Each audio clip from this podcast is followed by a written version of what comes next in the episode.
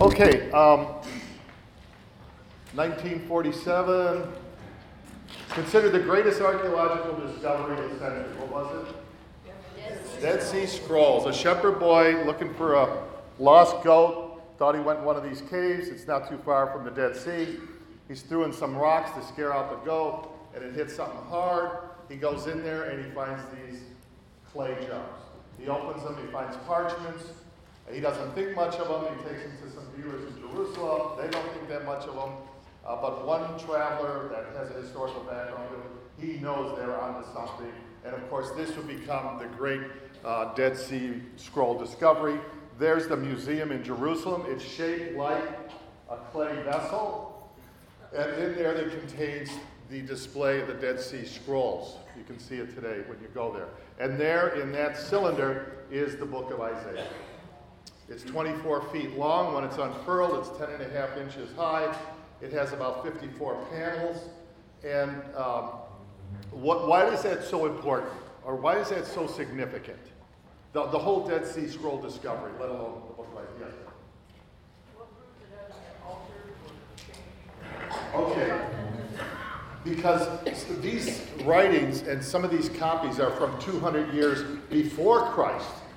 The nearest total uh, Old Testament scrolls written were about a thousand years after uh, Christ, AD. You understand? And so people would say, well, there's been changes in the transmission. There's been, as, as it's translated, you know, it, it's going to Hebrew, it's going to Greek, it's going to Latin, it's going to, you know, Slavic languages. But they found no. There's no, very, very little discrepancy, very little change, which suggests the same God that gave his word is the same God that protected his word. And this is this, if anyone is really serious about looking at the evidence for the authenticity of the scripture, it's like God provided it. Remember Thomas says, unless I see the wounds and touch, well, in a sense, this is what our Lord is doing. Okay, you want more proof? Here it is. Uh, and if anybody wants to see more proofs, it's necessary. Uh, how many have heard of the uh, big Cleveland uh, gathering at the IX Center on uh, May 10th? Go? This, if you get a chance, you hear this man. Of course, it's a great time of fellowship. Over a thousand people from all over the city of Cleveland. Breakfast, and then the speaker is uh, J. Warner Wallace, and he was the famous homicide detective in Los Angeles. A cold case. If you ever watch 48 Hours or Unsolved Cases, he was the guy. He's still one of. He's since retired, but he was a hardcore atheist like his dad. One of his fellow detectives said that wasn't Christian. Says, "Why don't you look at the Bible, look at the Gospels, use your detective skill set, and just disprove it or whatever, see where the evidence leads. He spent over a year doing it. He became a very strong Christian. Today, he's very high demand. He happens to be coming to Cleveland to speak. He wrote the book Cold Case Christianity. And he says if you have an open mind and if you use investigative skills, you can prove this thing's from God. You can prove it's true. So, anyhow, that's a little shot for that. So, here's the Dead Sea Scrolls. If you go there today, you will look at those scrolls. That's the book of Isaiah that he's looking at. It's just what we're looking at this morning. Just what we're looking at. Of course, that's in Hebrew, and we're looking at the English, but nevertheless, that's how authentic this is. This is how valid this is. Okay, well, as we continue our study, and a lot of what is Isaiah doing? I mean, he's doing a lot. The thing about the book of Isaiah, he's not just a prophet, he, he's, he tells so much more than just predictions. But, but some of his main predictions are what? About Israel. About, let's say about this northern kingdom. Warnings. Uh, there, there, there's judgment coming. I mean, it's going to come. You stray away from the God of Abraham, Isaac, and Jacob. You, you, you've gotten into all this idolatry and immorality. God has sent warning after warning. And now Assyria is going to come down like a, a, beast or an animal. He's going to devour you, take you captive. That will happen roughly 720, 730 BC. So he's, he's right there in that almost time frame. But then what does he say about the southern kingdom, which we call Judah, where Jerusalem is and everything? It's coming. And that'll be about 110 years later when Babylon comes down. That's the thing where they destroy the temple and take Daniel and all these guys captive, and they'll be in Babylon in captivity how many years? 70 years. And they'll come back under the Persian king Cyrus, and that's when last year we did a study on Nehemiah and Ezra, the rebuilding of the walls, rebuilding the temple. That's the time frame. But he does so much more. He tells us about the attributes of God that God is just and God is holy, but God is also merciful when it says in Come, let us reason together. Uh, though your sins be as scarlet, they shall be as white as snow, though they be as crimson. It tells us a lot about God. It tells us a lot about the Messiah. What's some of the things it tells us about the Messiah? He, he be born of a virgin birth. Suffering servant. He, Isaiah 53, and it goes in high detail. He would not open his mouth. He wasn't, it wasn't for his transgression, but for our transgressions he was bruised. All kinds of things. That he would do miracles. The deaf would, you know, Isaiah 35, the deaf ears were open, the blind see. He talks about a new heaven and a new earth. All of these things are contained in the book of Isaiah. Some people call it uh, the gospel in the Old Testament. Uh, his style is very poetic, and some call uh, Isaiah the Shakespeare of the Old Testament because his high, the way he stylized and poetic language. Uh, but uh, he's really big on talking about this coming judgment and just not how it affects Israel, the northern, the southern, but also the countries around there Assyria, Babylon, Egypt, all these countries. And we're going to skip 13 because this is a prophecy against Babylon. That has a future. When we pick this up again, uh, probably in the fall, God willing, we'll, we'll see this whole Babylon coming down and then judgment. So we're going to skip because I want to get to Isaiah 14, and it will pick up on this. Um, how's God's mercy? He's going. It says in 14:1, "For the Lord will have mercy on Jacob." That's often a term for the southern kingdom. Uh, in their land, uh, strangers will be joined with them, and they will cling to the house of Jacob. And then it talks about the coming judgment on the oppressors. Uh, this is Babylon. It also involves Sennacherib of Assyria. But you come down to where I want to pick it up today is when this judgment hits these earthly kings. It says in verse 9, I'm in Isaiah chapter 14. Hell from beneath is excited about you to meet you at your coming. It stirs up the dead for you, all the chief ones of the earth. It, uh, it has raised from the nations, all the kings of the nations. They shall speak and say to you, Have you also become as weak as we are? Uh, verse 11 Your pomp is brought down to Sheol, the sound of your stringed instruments. The maggot is uh, spread over under you, the worms cover you. And then he goes from speaking of an earthly king and then he like jumps. He inserts this, I mean, under the inspiration of the Holy Spirit, to this uh, verse 12, and what we're going to study today a little bit. He says, Oh, how you, are you fallen from heaven? Oh, who? Morning star or Lucifer, which means the bright and shining one, okay? Um, son of the morning. How are you cut down to the ground, you who are weak in the nations, plural? Now, what's happening here, and you'll see this in the prophecies, and we'll look at this in a little bit. The, the prophet starts talking about a local king, the king of Tyre, king of Babylon, and then he, he jumps and he, he, starts in a widens his scope. You see, the same thing like uh, in uh, 2 Samuel chapter 7 when God says to David, uh, one of your sons, one of your offspring will sit on the throne, and it's going along, and you think, okay, it's Solomon, it's Solomon. And then he goes, his throne will be forever and ever, it will have no end, and it will be the throne over all the earth. See, he jumps, and then, of course, the son of David, Jesus. You see, starts like local or temporal, earthly, and then it, does that make sense? We'll look at a little bit of this in a moment. So he says here, verse 12, chapter 14, Oh, how are you fallen from heaven, O Lucifer, son of the morning? How are you cut down to the ground? You have weakened the nations. Now look at verse 13. And, and look what, what is he doing here, or what is he saying here?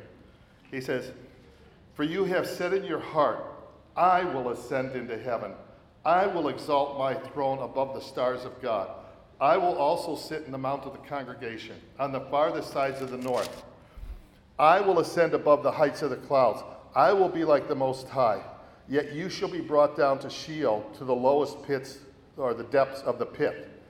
What's now? Once we look at this with Ezekiel 28, we're going to get more detail on this. But what's he saying here? Where, where God has given us access. You know, where somebody might say, "Well, do you ever hear somebody say, why did God create the devil?" Do you ever hear that? Your response would be what?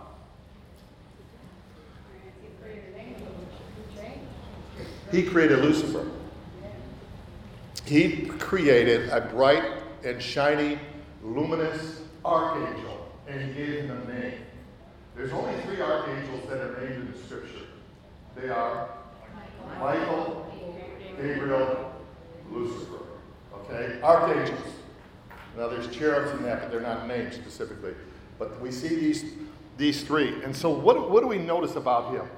What, what, what is the dominant sin, Michael? Pride. Pride.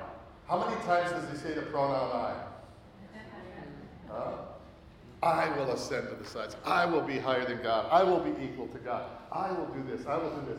And so we're seeing here um, this whole study and discussion this morning. I want to look at this whole uh, situation, this, this, this whole phenomenon of, of the devil, okay, and what the scriptures say about it. Now, um, we don't want to go beyond what the scripture says, and we want to say, as it says in 1 Corinthians chapter 2, compare scripture with scripture or spiritual with spiritual.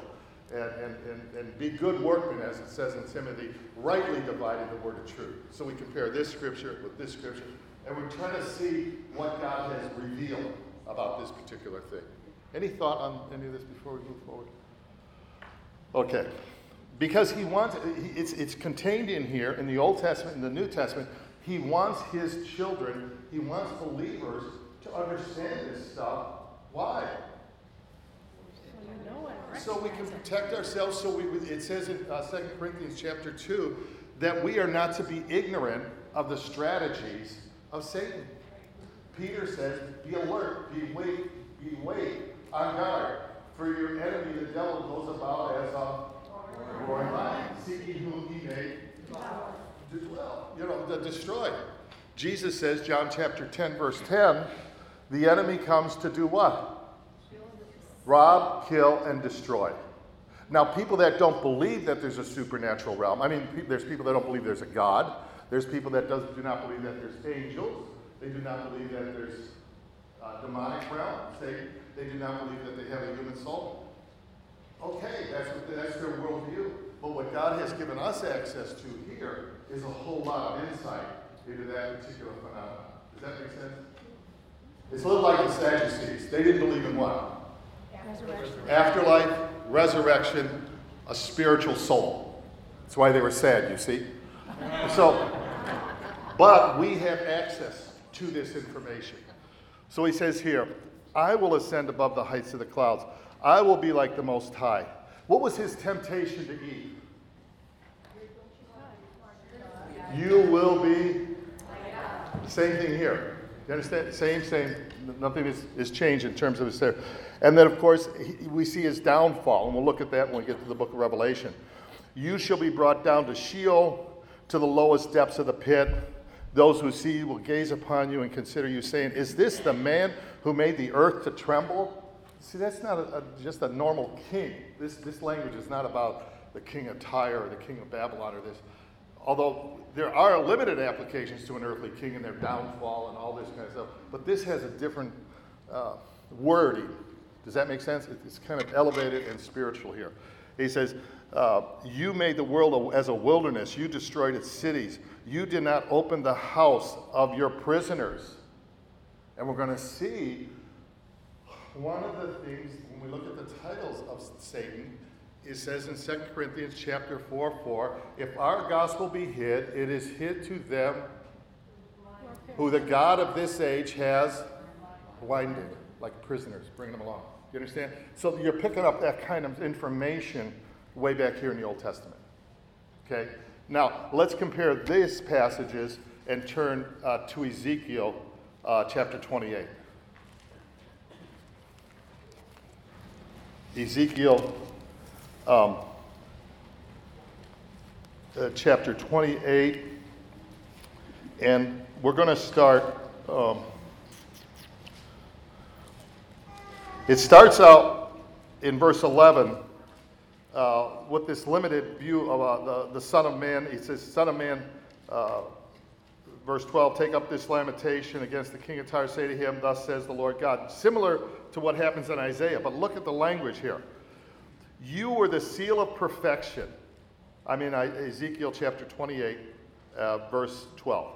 You were the seal of perfection, full of wisdom and perfect in beauty.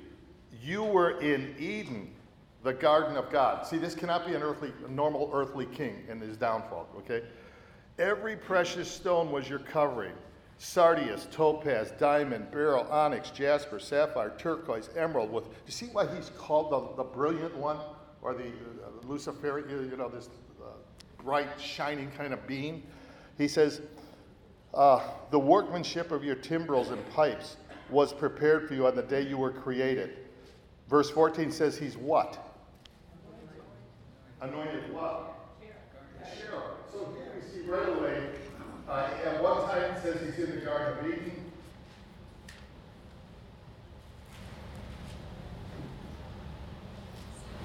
It says uh, he's, he's called the anointed cherub. What else does it say about him? That's not earthly. Okay, you're on the holy mount of God. That, that means in the very presence of God. What else? An ordained or appointed of God, you know, for this special position. Anything else? Blameless in your ways. Ah. You're, you're, created in perfection. Anything else about him? So wickedness was found. Okay, so now we see here, this is important. This is when you hit, when you partner this with Isaiah 14 and you put these together, it starts to give you more of a picture. Did God create the devil? No. When you look at all the attributes of this agent, this, this person, that, that's really what it is. It's a free moral agent uh, that has the capacity for free will, okay, to worship God, to serve God, or not. Unlike the rest of creation, you know, a squirrel can only do a squirrel thing. The sun and moon do sun and moon, you know, they're, they're, they're, downloaded, so to speak. But man, human beings and angels are free moral agents, so they have this capacity for choice. So we start to see this, and then we see how brilliant he is. It, it, anytime the Bible uses all these precious stones, it's because they can reflect light. Yes, Michael. So they, he didn't create them, but he allowed them to make, you know, he knew it was going to happen. Mm-hmm. And so the question would then be, why did he allow that to happen? To what end? Which is, okay, let's open that up. There's Miss Barb. Bring glory to God as God. Just a little louder. To bring glory to God as He defeats Satan in the end, and we can see how glorious and all powerful God is. That God might be glorified. That, that, that's just top answer. Any, other response? God will use everything that in the end he is glorified. I also think one of the reasons is to just show us the sin of pride, to show us the downfall of that, where you can be at the, you know, that level, and that pride, how quickly that can bring you down.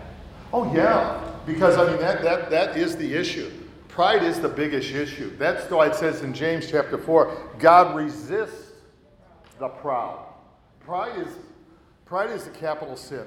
You know, I think it was Blaise Pascal says, pride keeps us from heaven, but lust chains us to the earth. You know, pride keeps us, if I think I'm good and I don't need any help and I don't need a savior and I'm as good as the other guy, that pride lifts me up. Well, how, if you get true humility and brokenness, God says, a broken and a contrite heart I will in no wise refuse.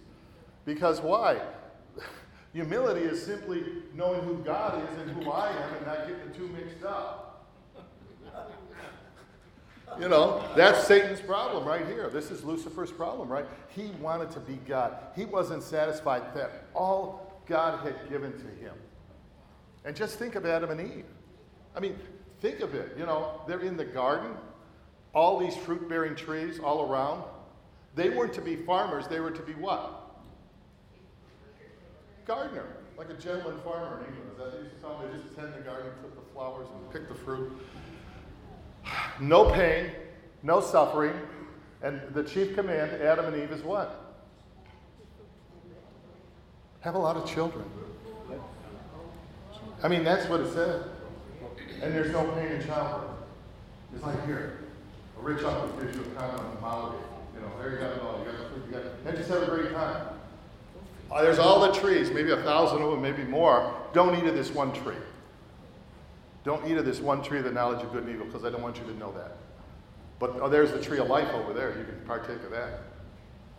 Okay, do you think God stacked the cards in Adam and Eve's favor? Yeah. Do you think that God stacked the cards that Lucifer would worship and serve him like Michael? And, yeah. You know. That's why it says in Isaiah chapter 5 about the vine and vineyard, he says, What more could I do? Just think of us here today. What more God, can God do in terms of revelation to reach lost people to come to Him? Full Bible, the history, the resurrected, entry tomb. What more proof? You know, yeah, somebody had their hand. Yes, please. I just want to make sure I understand. Um, so Lucifer became prideful, but was that like in a sense he had free will, like humans that were created by God? He, th- this is the key thing is free will. Again, God could have created robots. I mean, robots are the rage today, right? I mean, that in the high tech, this is one of the biggest things going. People are getting robots custom made, well, to be their friends, to be. I mean, it's getting wild, but I'm just saying. But a robot can only do what a robot is programmed to do. Is that what God wanted? No. He, he just like if people just do what we make them to do, that's not, that's not called love. That's called a prisoner or an enslavement. They just do what you make want. That's not, that's not love. It's say God made angels free moral agents.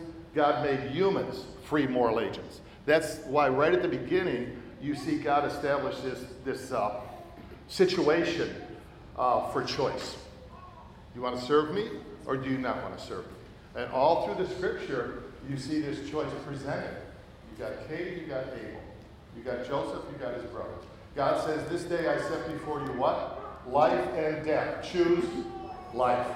At the crucifixion, there's two thieves on either side of Jesus. One mocks, ridicules, dismisses Jesus. The other chooses to, serve, to, to, to call out. Jesus says, This day. All through the scripture. That's, that's, that's really what's kind of going. If I'm going to boil it all down, we got 80, 90, 100 years to make a choice. You know, you want to go this way? You want to go that way? You know, there's only two kinds of people in the world. He that hath the Son has life. He that has not the Son shall not see life, but the wrath of God abideth upon that person. John chapter 3, verse 36. Yes, somebody had hand. Yes, please, Beth. Um, it's interesting in verse twelve, it says, uh, of and perfect in beauty, whereas in Isaiah fifty-three, it says there was nothing of his physicalness that was attractive. Uh, Jesus. Yeah, right. No comeliness that we should desire. It's scary too, that Satan is full of wisdom and perfect in beauty, and very attractive. Well, yeah, I, I don't know if we'll get into this today, but one of the things it'll say in 2 Corinthians chapter 11, he says, Don't be surprised if, if the Satan comes at you and he's going to come at you as an angel of light. Okay? He does not come, usually, I'm saying in a grotesque, uh, you know, like Hollywood, uh, demonic, you know, all that. He comes as an angel of light. And when they initially come, watch what I say, uh, like Joseph Smith or Muhammad, their initial messages are like kind and we're going to help you get rid of it. They come as with, with kind of a good me- messaging, you see, but it's full of lies. Does that make sense? That's why, when, I don't know if we'll get into it today, but I want to show the impact and influence Satan has in, on the lives of unbelievers and how we as believers have victory over that if we follow God's instruction book. I don't know if we'll get to that today. We could do it when we come back together or continue with Isaiah. If you notice, my programming here is sometimes segues a little bit. Um, but I think it's necessary. Um, so, yeah, good point. Uh, this idea, he was an angel of light there, and he comes in, in, in false uh, clothing. He comes as, as, as a wolf in sheep's clothing. Looks good, sounds good, you know. Maybe this is it, you know. And, and, and all around the world today, we're going to see people are buying into things because they say it makes me feel better, or it, it, he's a nice guy, or he's a, you know, problematic. Why? Because Jesus says he's the father of lies. John chapter 8, verse 44. He's the father of lies. And that's the deal. I mean, if you make a cake and you have all the right ingredients vanilla, eggs, flour, sugar, everything and it's really great, and at the end you put in two drops of arsenic, is that a good cake? No. Looks good, might taste good. But that's, that's, that, that's the subtlety of lies. Okay, so here we see this idea. He says, uh, verse 14, You are the anointed cherub who covers, I established you. You are on the holy mountain of God. You walk back and forth in the midst of fiery stones. It's suggested here he's in the very presence of God. It, it, it, if you see, see that, Michael, too, is very much in the very presence of God. Michael, the name means what? That's a question. The word meaning in Hebrew is who is likened. Who is likened unto God. In other words, he's reflecting the glory. Who is likened unto God. And so that's where he seems to be. And when you study the scriptures, the, the, the, the issue is not Satan versus Jesus. That's no contest. Okay, he's the anointed, he's, he's the created, Jesus is the creator. The real rivalry, when we look into this, we'll look at it in a minute, Daniel, is between who? Satan and who? Michael. In a spiritual, I'm talking on the spiritual realm. It's not, it's not it's very interesting. I was in Thailand, I saw this big poster. I don't know what, where they got this idea, but it shows Satan, this figure of Satan, and he's like arm wrestling the person of Jesus. And I'm thinking to myself, there's no, con- you understand there's no contest there. There's just, you have the creator, all powerful God, and then you have a created being. I don't care how powerful, he's still a created being. And that's why, even in Revelation, when Jesus comes back to destroy all the enemies of Satan, all the armies aligned against him, how does he do it? Same way he does in the, in the temptation wilderness. He defeats him just with his word, no problem. Do you understand? But Michael, you'll see opposing him, and we'll see this in a minute while we look into the book of Daniel. Any other questions or comments on this? Do you see, uh, do you see how God's word, you go layer by layer? You don't want to stretch it and make it say something or that it doesn't say, but you want to uh, try to get a better understanding of what this is all about. And when we bring it full force to today, we're going to see his influence in the world today. I mean, he's called the God of this age. It says in 1 John chapter 5, the whole world lieth under the control of the wicked one. You see, Jesus says the prince of this world is coming, and he's been judged before Jesus, right before Jesus goes to the cross. He look at the evil today. Look at it all throughout human history. That is not always human based. Okay? Some of that is demonic entry points. We won't get into it today, but if you do any reading on this, and we have to do this because in Southeast Asia there's so much demonic activity. People actually invite demons, and, and we'll talk on that. But uh, this is real, you know, and he comes to do what? Rob, kill, and destroy. Do you think we see that in the world today? Yeah. That's why when they always try to get a motive, why did they do that? Why was there that mass shooting? Why, but they, they never would even consider uh, potentially uh, demonic influence because it, we live in a materialistic match and they're looking for was it a drug? Was it bullying was i'm not saying those factors don't enter in but they never allow this potential scriptural response. Okay he says you were the anointed cherub who covers. I established you. You were on the holy mount of god. You walked back and forth into the midst of the fiery stones. You were perfect in your ways from the day you were created until iniquity was found in you.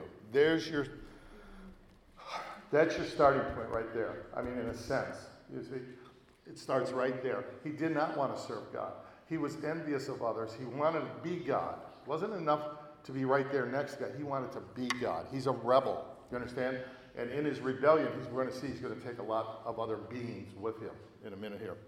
Um, verse 16 By the abundance of your trading, you became filled with violence within, and you sinned. Therefore, I cast you out as a profane thing.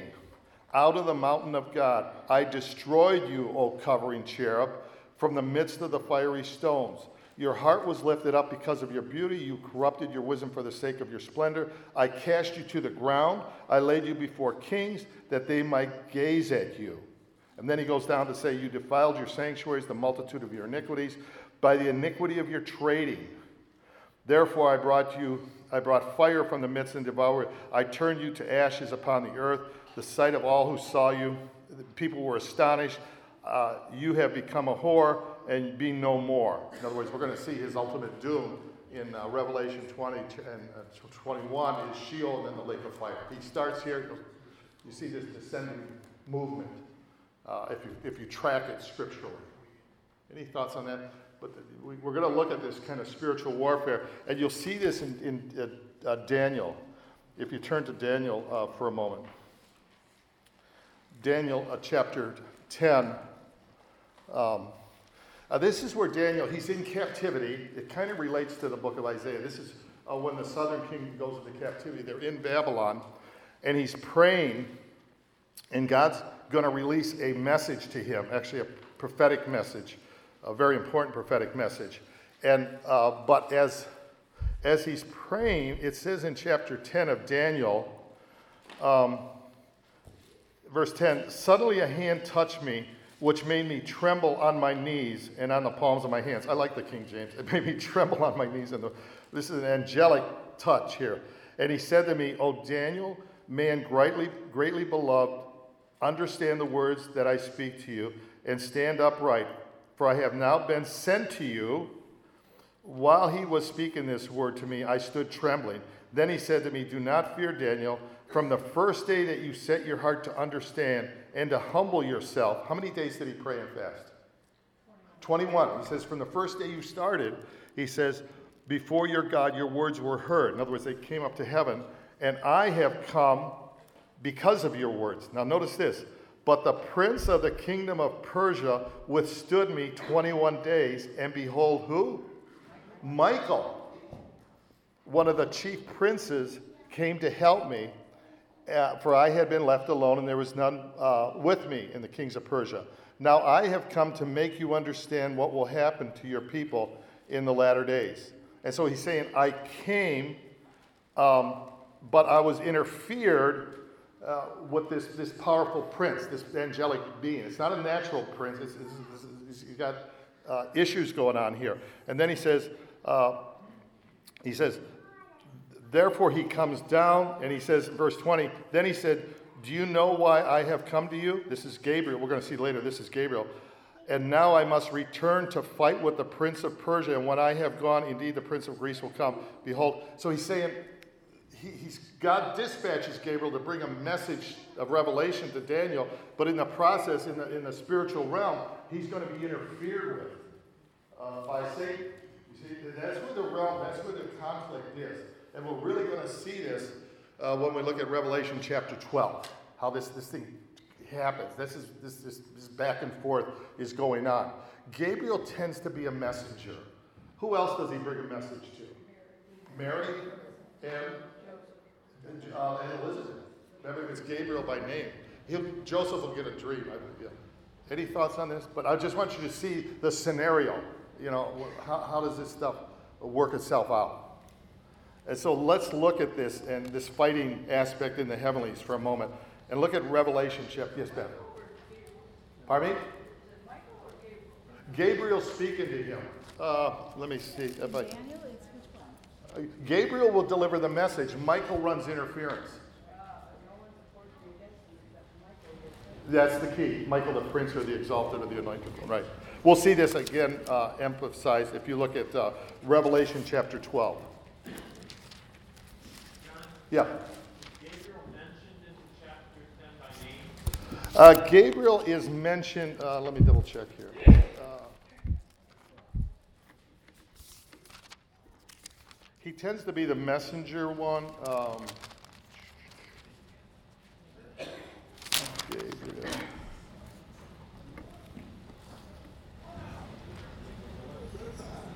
What does it say? Let me look at 816 for a moment.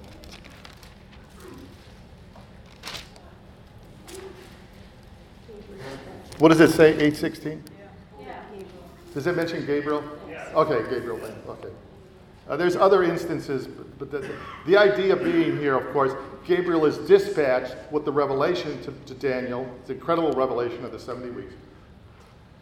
But he, in the realm, we're going to see in a minute, when, when Satan is kicked out of heaven, it's suggested that he's the prince and power of the air now. We'll look at that in a minute. But he, he, he he's, he's, he's a, uh, there's a blocking. He's, he's resisted by Satan. And Michael comes, dispatch, and moves him aside or battles with him somehow. Does that make sense? It's really interesting when you get into this. You got to kind of stay with the scriptures and not move too far out. You know, because sometimes books are written and stuff, I think they go a little beyond what the scripture intends. But if you look at Revelation chapter 12, uh, this is the famous vision, of course, John has. Um, and this is where we see uh, actually, if somebody would read Revelation chapter 12, 1 through 3, please.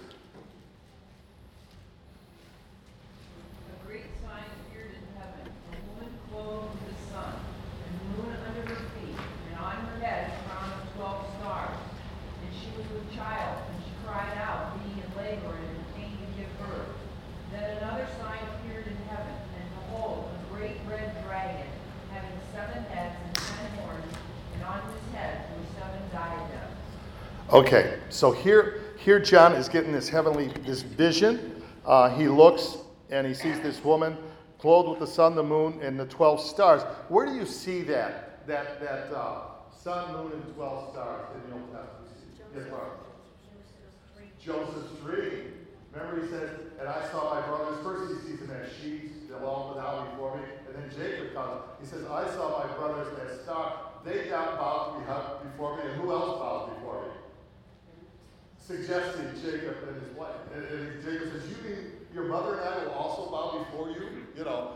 But if to study the book of Revelation, you have to be ready to gather, to do scripture to scripture. And this could be a clear picture of Israel. Okay? And Israel is going to, and of course, from Israel will come the Messiah. From Israel will come uh, the son of David. You know, and he's, he's coming, and it says, um, Verse 3 Another sign appeared in heaven. Now look at the titles here Great fiery red dragon. Well, in Genesis, he's a snake. Here, he's a dragon. Seven heads, ten horns. Now, this here, verse 4 His tail drew a third of the stars of heaven and threw them to the earth. Now, some theologians suggest what? This indicates what? In his rebellion, perhaps a third of the angelic realm follow him. We don't know. I mean, there's other scriptures you can look at, but we do know that what we call uh, demons, uh, unclean spirits, would be those fallen angels. Is That, there's no such thing as ghosts in these, but those would be those fallen angels, and they have power. And we're going to see they have stages.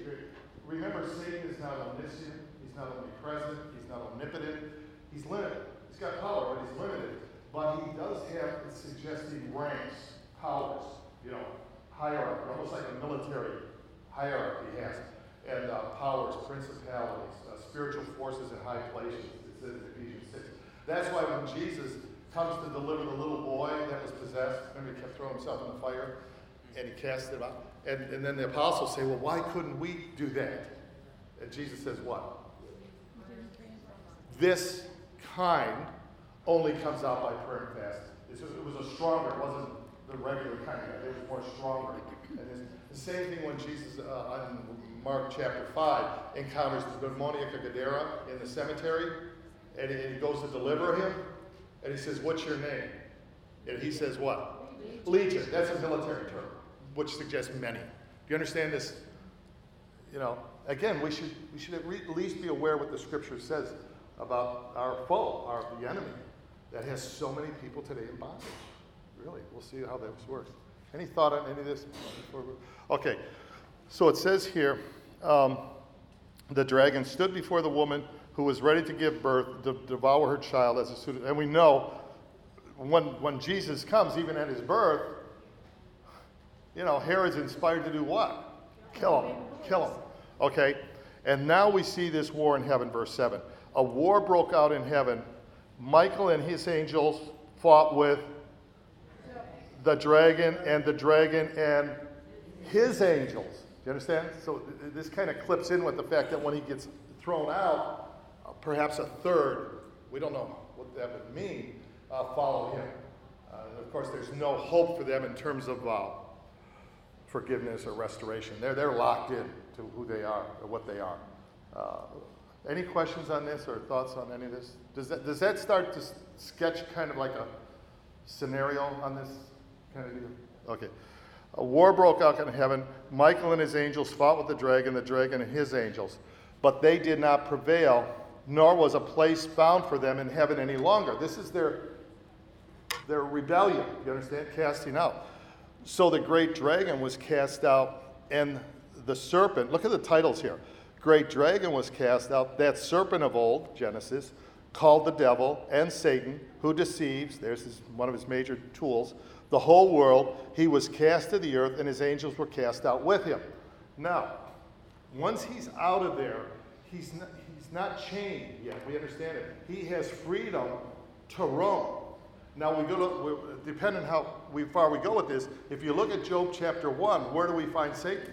Before the throne. Go, with yeah, he, he, he comes with the sons of the, and comes with other angels into the presence of God. And God says to Satan, Where are you coming from? And he says, What? Going to and fro, up and down the earth, just like Peter says, like a roaring lion. And he says, God says, Have you considered my servant Job? And he says, Well, let me get at him. You know, in other words, it's very interesting when we get a window into the spiritual realm. Very interesting. And because then, then we get a good idea of his tactics and his strategy. Does that make sense? It better equips us, I think, as believers, especially with this whole area of deception and lies. Big, big. Mike, did you have a comment? Okay. Okay, so, and we'll look at this in a moment, where, his realm today. Uh, then I heard uh, a loud voice in heaven Now salvation and strength and the kingdom of our God and the power of his Christ have come from, for the accuser of our brethren. That's one of his titles, the accuser um, of our brothers, uh, who accuse them before our God day and night. See, that's one of his, his things, is accusing. What does he think he accuses us of? Everything. Okay? But who's our advocate? Jesus. Ah, when he ever liveth to do what? Make intercession on our behalf. You understand this? Because understand, he comes first as tempter, and he wants us to fall and to take the bait and to sin. But as a believer, if we fall for that and we sin, remember Peter denied Jesus three times publicly. He then puts what hat on? Takes off the tempter's hat and puts on what hat? The accuser, and might say what? Do you think God could forgive you? Do you think God could ever use you? Do you th- accuse, accuse, accuse, accuse, accuse? And so when we have a right understanding of his strategy, it's actually quite empowering to us as believers. You know, knowledge is power. Spiritual knowledge is big time power, okay, if it's inspired by the Holy Spirit, the Word of God. Okay, yes, Fred. Um, I've been asked a question, Satan have been forgiven at some point in time? I know. What, you know the problem?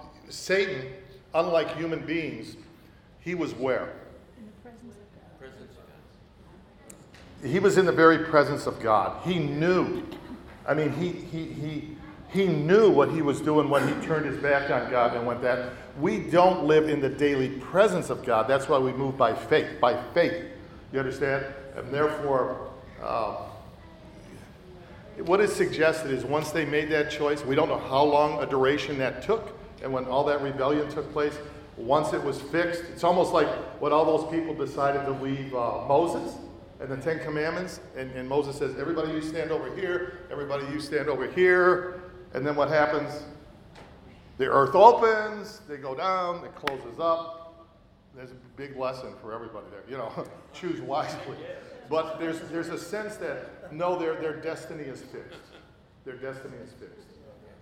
The angelic that fell with him. And that's why they'll even plead with Jesus when he cast the demons out of the demoniac. Uh, let us go into the pigs. Don't send us to that place before our time. You see, don't uh, give us a host. In other words, give us a place where we can inhabit and torment. Okay, uh, the accuser of the brethren. And but I love this verse 11. They overcame him how?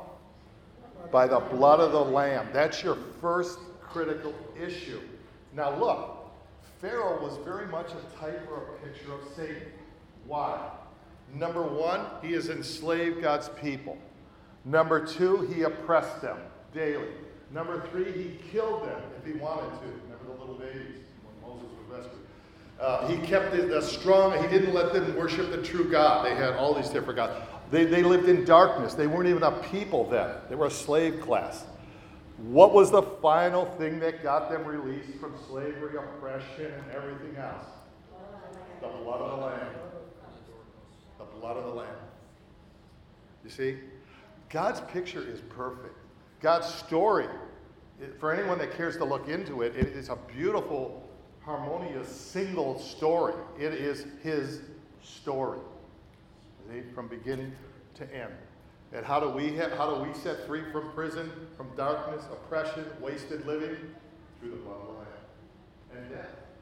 Because God says, when, when the angel of death goes over, when I see the blood, I will. And they weren't just liberated from slavery, but they were headed where? God just doesn't save us from something, He saves us to something. And Jesus wants us to live the abundant life. That's why it'll say in John chapter 10, verse 10 the enemy comes to rob, kill, destroy, very much a type of Egypt, Pharaoh. But same verse, Jesus says, But I come that you might have life and life abundantly. And we're going to look at that, how God has called us to be a victorious people in terms of peace and purpose and direction and influence and power. I'm not talking prosperity and Catholic. I'm not knocking those things, but I'm just saying what he wants us to be is spiritually uh, mature uh, sons and daughters of God. Does that make sense? Okay. Uh, and then it says here, uh, they overcame him by the blood of the Lamb and by the word of their testimonies, and they did not love their lives to death.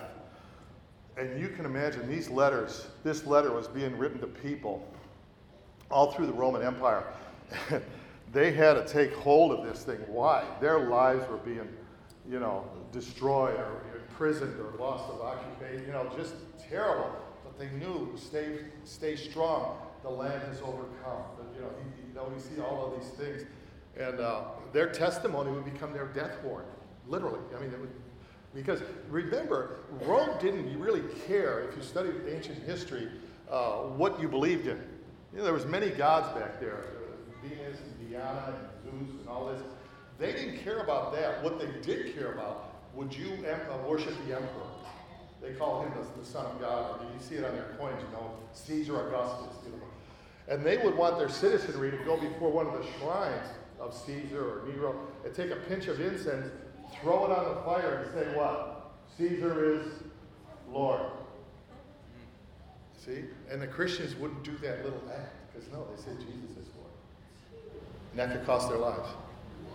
That was, the, that was their word of their testimony.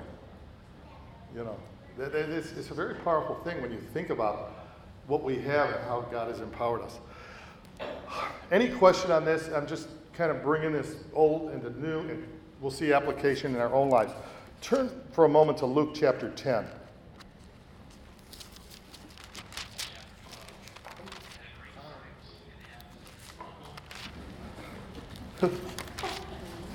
See, I'm really not teaching this. I'm getting fed in here. okay. Uh, this is when Jesus sends out the 70. Okay? And um, he sends them all through the country of Israel with the good news, and he empowers them, you know, to cast out demons, preach the good news, and cast out demons. But look when they return. Uh, verse 17, it says, And the 70 returned with joy. Uh, very similar to, to Matt's message this morning. When we go out and you touch a life or just a little, you know, encouragement or share your testimony, that's joyful thing. That is a joyful thing.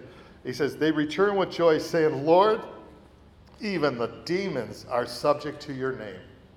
Now look at the power he gave these rather common men, uh, fishermen and tax collectors, shopkeepers. Even the demons are subject to your name. Not our name, not any special ritual we do, but your name.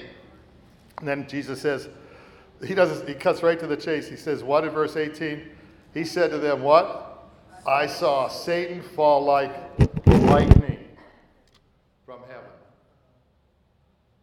Powerful. Jesus saw it. He knew, you know, he, he saw the downfall of Satan. Yes, please. What was that reference again? Luke chapter 10, verse 18. I saw, isn't that a powerful thing? I saw Satan fall like lightning. Now, don't forget, he was a lighted being. He was a very, so when he falls, that light, literally, could have been like light falling. And he's going to fall, and uh, Jesus, will, of course, will say here, verse 19, Behold, I give you authority to do what? Trample on what? Serpents and scorpions over all the power of the enemy, and nothing shall by any means hurt you. Now, is he referring to, to the insect scorpions and snakes here? We're not, we're not like some, some places down south first, we, you know, rattlesnakes to church and we hold them to see if we have faith. No, scorpions and serpents are metaphors of the demonic. Okay? They're metaphors for the demonic. And when he says, I give you power to trample on them, that is a victorious position. See, when you trample upon your enemy, that, that means you put them underfoot. But just like this back in uh, Genesis chapter 3, verse 15, when he says, uh, the seed of the woman will crush the head of the seed of the serpent, that, that crushing in ancient times was das capitas. You, that's the headshot. You, you're victorious over them. Well, it's not our own authority, our own power. It's only the position we have in Christ. You see? We're going to learn this in, in, in if we get to the next class, perhaps, on our spiritual authority as believers. But one of the things, when we become a Christian, where is our spiritual authority and where are we seated positionally? Next to the heavens. In, in the heavenlies.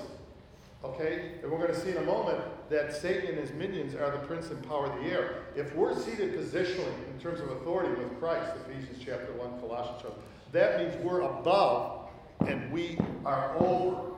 Now, this is very important where we minister in Southeast Asia. I know missionaries in Indonesia, from Africa, and the demonic is very real and it keeps people in bondage, even on a daily basis. You'd be surprised.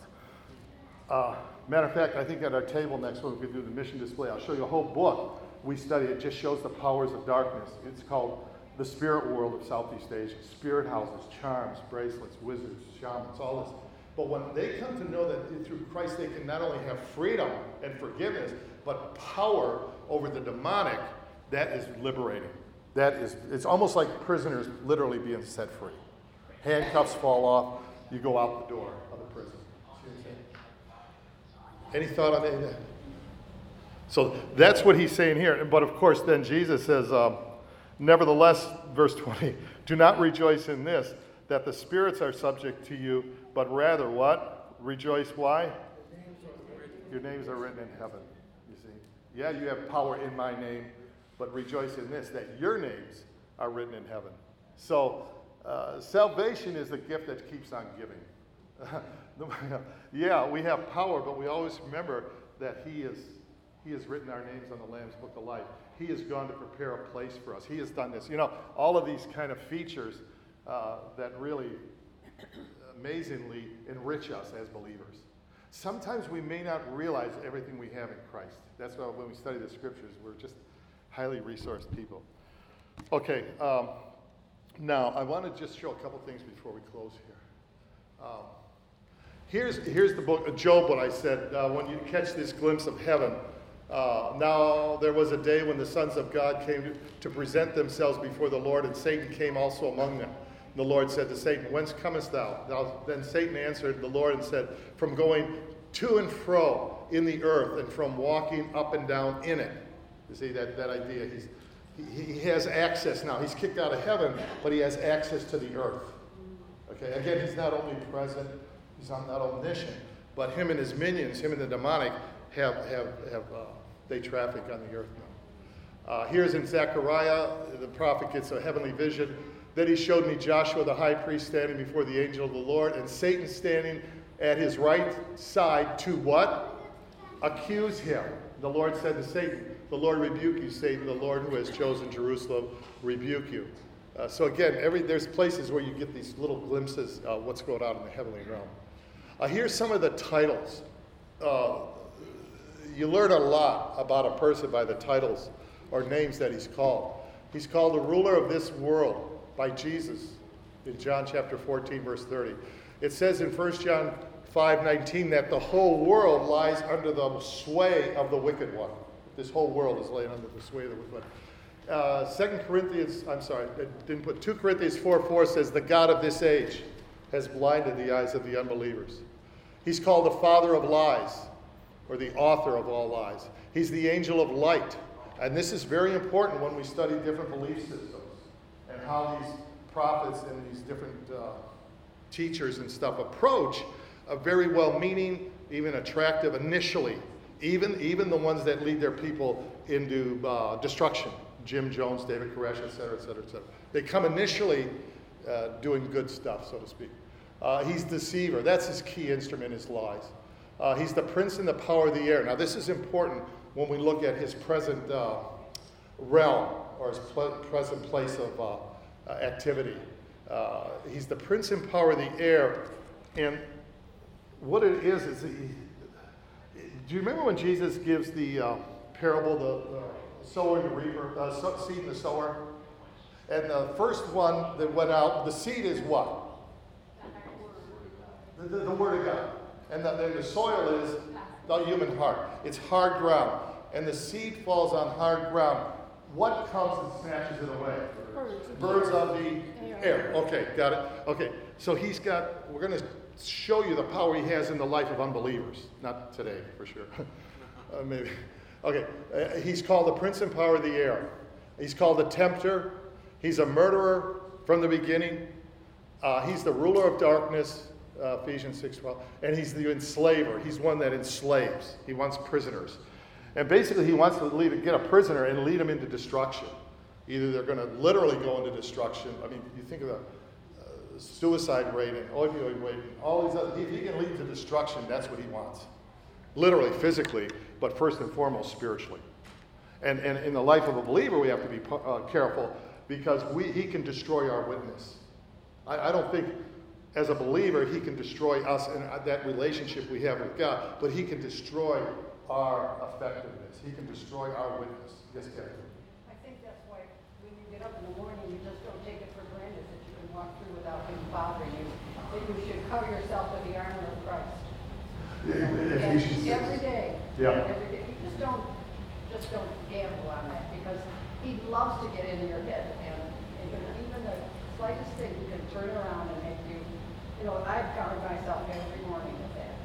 You know what? I'm thinking when we get together two weeks from now, maybe, would you like to continue on this whole theme of spiritual warfare? And, and what you said, Captain, I'd like you to even share, because the key is is to be prepared. See, to be forewarned is to be forearmed. It, it's not a mistake when our Lord gives us the Our Father that we ask for forgiveness and daily bread, but we also say what? Lord, lead us not into temptation, but what? Deliver us from evil. That's a real prayer. You know, and your point about early in the morning at the start of the day, it's like an old preacher friend of mine used to say, put your shoes way under your bed so when you get up in the morning, you have to be on your knees together. okay.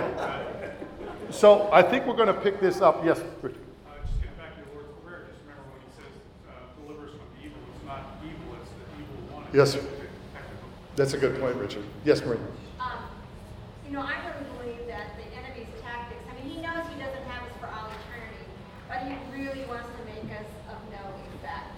And so, um, yeah, and so one of the books that, uh, C.S. Lewis's Screwtape Letters is a really good classic. It talks about, uh, letters written between two devils and, what he does. You know, it, it gives a fairly, um, good reaction of what the devil is doing with believers. Yeah, I think next time we get together, uh, we'll put up two charts. The influence he has in that life of an unbeliever, blinds their eyes, distortion, dis- distraction. But then in the life of a believer, how much power we really have. For greater is he that's in you than he that's in the world. We're going to look at this, even the spiritual armor that you, you said. Because we have a lot of power if we will properly submit to God, James chapter 4. And it says if we resist the devil, he will what? Flee. Flee. He's afraid of what? Flee means run quickly away. That's a lot of power, but we can't take it for granted. Yes, Michael? You know, I didn't really fully cap, you know, capture that understanding until I read uh, some stuff by Frank Peretti. Uh-huh. You know, this present darkness, mm darkness. And when I started reading that stuff, I was like, oh my gosh, this is, this is not child's play. I mean, this is real stuff. And, uh, so I, I, uh, I think that's something we've got to be mindful of because I, I think one of the things that happens, everybody wants to be happy. And I think that's, you know, Satan's playground too. Because I think if you just are happy, which is a temporal feeling versus true eternal joy in, in Christ, you know, he'll let you be very happy. You know, Yeah. Satan will let that happen. He'll try to tempt you there. And then kind of like sugarcoat it versus the real true depth of joy. And I think that's something we we talk about too. Yeah, I think we'll pick up on that because, in a sense, once we're properly equipped believers, we have, by God's Holy Spirit and the Word of God, the capacity to set prisoners free. We don't, we don't, if we don't have a proper Christian worldview, we don't like, to your point, maybe God's whole intent was to keep me happy and, you know, this and that. But no, He wants to use each one of us to invade darkness, to bring the kingdom of God and kind of push back the kingdom of darkness. That's why Matt's message is, is pushed back because we're going forward with the kingdom of light. And like I said last week, you know, Jesus called us to be salt of the earth, not sugar. Okay. Yeah, uh, like Marie mentioned, the screw tape letters, uh, C.S. Lewis says, you know, I will make them so busy. Yeah. You know, and it's, it's, it's true today, if you're not busy, you are like, what is wrong with you? You know, you're just, you know, you have to be busy to be important and useful. We're going to see one of the biggest tactics, not just the enemy, but maybe our own self, is distraction. We'll talk about that next week. Yes. Got another great uh, author, almost compared to C.S. Lewis, is Roger Elwood. He wrote a trilogy, Angel Walk. And he cites an angel that went before God. He said, I'm questioning whether to go with Satan or stay with you. Uh-huh. And the Lord allows him to come down. And the visual concept of what Satan has done to humanity Yeah. Oh, Dick, of course, he goes back to the Lord, but it's a wonderful read. Yeah. If you want to see insight into demonic. Yeah. We'll talk more. On that. Yes, Richard. I remember from a sermon years ago by Earl Preston here, he said, uh, flee from, flee or run from sin, but stand against the devil. Right. Resist, resist the devil. Right. Anyone else before we close in prayer? So no class next week, and we'll pick up on this uh, next week, uh, the week after. Okay. All right. Who? They, they're having the mission displays next week. Uh, Mike, would you close this? In? Heavenly Father, we, uh, we thank you for this, this time together this morning to be in your word and to get a better understanding of the challenges we face. And let us know that none of these challenges are uh, beyond you, Lord. Let us keep our focus on you as we uh, truly flee temptation and seek you in our daily, daily life. We pray that as we leave here, that we think about you and, and think about how we bring glory and honor to your name and everything we say, do, and think your the precious and holy and pray.